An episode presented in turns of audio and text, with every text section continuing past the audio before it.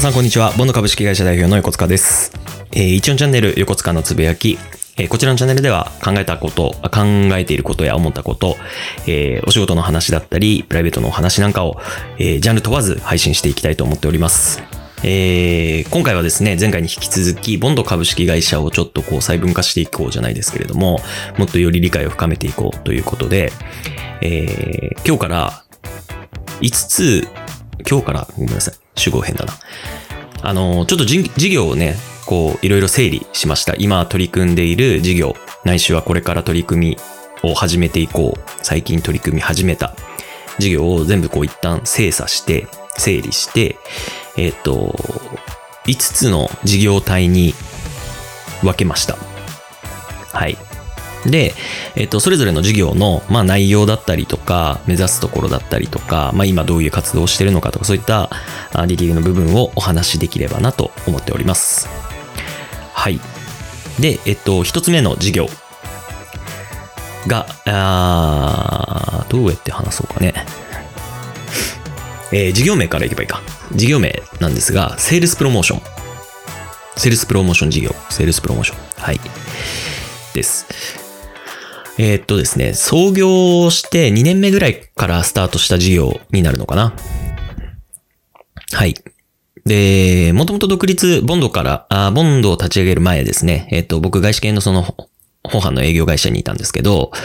えっと、ボンド株式会社を立ち上げた当初って、その、えっと、訪問販売の事業でみんな独立して法人化したんですよ。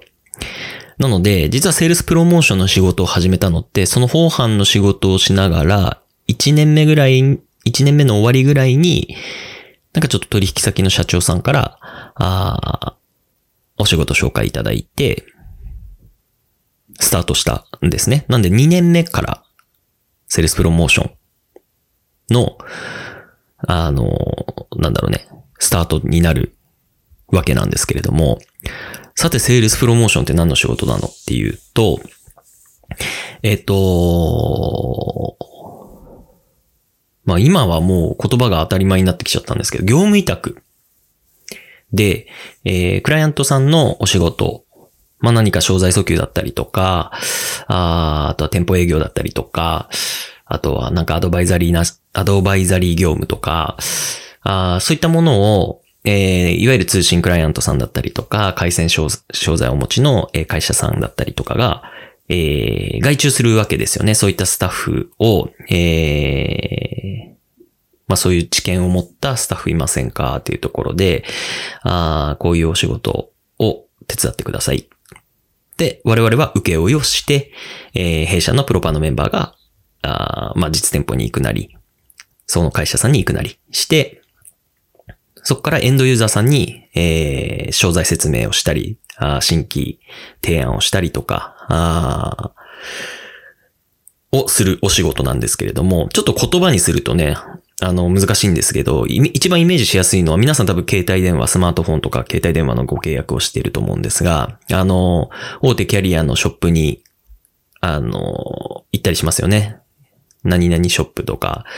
ドコモショップ、au ショップ、ソフトバンク、ヤマ、えーっと、なんだっけ、Y モバイル。いろいろショップが、お店あると思うんですけど、あそこにいるスタッフをイメージしてほしくて、あディティールで言う、もっとさらに詳細を言うと、なんかあの修理とか、ちょっとで、なんかあのイヤホン、イヤホンか、マイクとか、そういうのが音聞こえなくなっちゃって修理行こうと思って店舗行くじゃないですか。で、ひ引換券というか、待ち受け、待ち受け待合のあの、ひ引換券みたいなの取って待ってるじゃないですか。待ってると、あのー今日どんな、あの、ご相談ですか？みたいな感じでお声掛けしてくる人いません？で、その人が、あの、まあ、携帯の修理来てるんだけど、お家のインターネット回線のヒアリングしたりとか、えー、例えば、そうね、まあ、そういうその、皆さんのその総合的なお客さん情報を集めて、新しい提案をすると。で、そもそもスタート、一番最初のきっかけのスタートは、そのお仕事を我々受注しておりました。で、今もなおね、そういう、まあもちろんクライアントさんが決めた商材を、えー提案してくださいっていうお仕事をもとに、あ現場で頑張ってくれている人材がおります。はい。あで、そっか、メンバー紹介したと思います。ゆきと、小笠原ゆきとが、えっと、当時からももう手伝ってくれているし、今もなおその中心にね、案件とか、いろいろパートナー企業さんとかスタッフにね、スタッフの管理をしてくれてるんですけど、えっと、そのお仕事が、セールスプロモーションのお仕事になっております。実は今の、今現在はもっともっと、あの、多角化しておりまして、仕事内容が。あね、さっき言ったように、2年目の当時は、我々 au 光を売ってたんですけど、その au 光の商材知識を持っているメンバーが、あ他社さんの回線を、えー、扱うようなお仕事お仕事だったので、本当そこの回線に特化した、あのー、業務委託案件だったんですけど、今はもっともっと本当いろんな、あの、商材をですね、扱っております。えー、2C、あの、いわゆるエンドユーザー、いわゆるコンシューマーに対するお仕事のみならず、2B の提案営業だったりとか、あ今街中で見るものだ。あ、あと、あれか。えっと、配膳ロボット。よくあの、ファミリーレストランとかであの、ね、ウィーンってこう、料理運んだりしてるロボットいるじゃないですか。ああいうのを、えー、飲食店向けに提案する営業。これは 2B になりますよね。提案営業。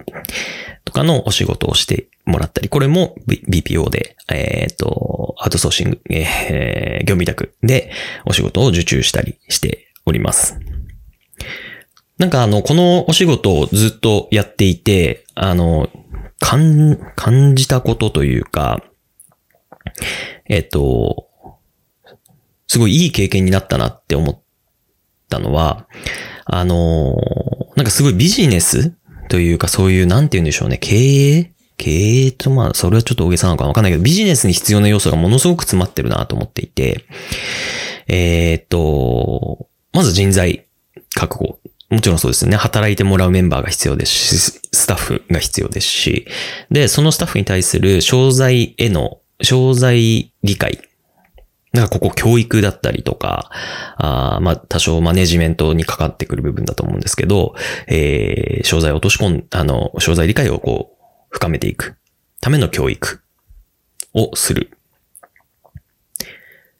で、はたまた今度は販路。を開拓していく。えー、ね、人が、メンバーが増えれば、その、まあ、同じ、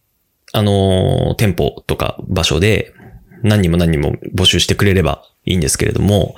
実はもうその店舗には一人でいいよとかっていうこともあったので、二人三人とそういうメンバーが増えてきた時に、二店舗目三店舗目っていう、いわゆる販路開拓をしていかなきゃいけないわけですよね。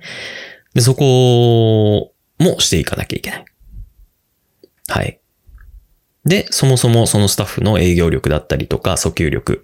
まあ、いわゆるセールス、そのスキルの部分ですよね。を、あの、商材知識の落とし込み、教育とはまた違った、いわゆる、うん、なんだろうな、商談力だったりとか、まあ、セールス力、トーク力、コミュニケーション能力を上げていく。本当に、あの、総合的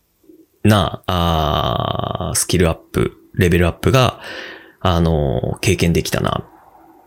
なんで一つだけではやっぱ成り立たない。なんか販路開拓だけできればとか、人がいればとかっていう仕事、人だけいればっていう仕事でもないので、本当に複合的にいろんな、あの、経験をさせてもらえるお仕事だったなと思って、あの、今となってはこうやってフィードバックすると、あ、これやっててよかったな、し、だし、今もなおやっているし、今後もやっていっていいお仕事なんじゃないかなと思っております。結構ね、市場がどうこうとかね、僕らは回線に特化してるので、案件が。なので、あの、もっと多角的にしていきましょうってなって、まあいろいろその、このセールスプロモーションの事業とはちょっと枠をずらして、あの、取り入れている、まあ本当全く回線とか通信とかとは関係のない、あの、業態も扱ったりはしているんですけれども、まあそっちは本当どちらかというとこう突発的なので、あの、今回この5つの事業には含めず、